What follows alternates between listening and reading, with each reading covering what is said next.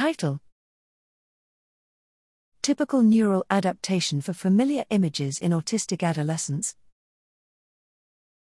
Abstract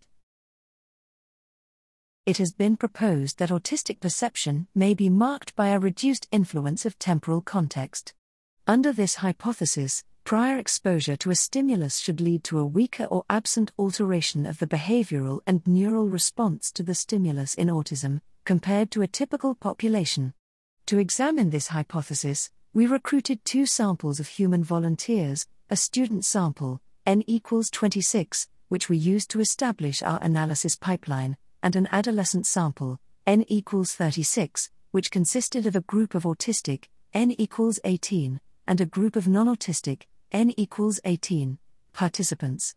All participants were presented with visual stimulus streams consisting of novel and familiar image pairs, while they attentively monitored each stream we recorded task performance and used magnetoencephalography, MEG, to measure neural responses and to compare the responses to familiar and novel images.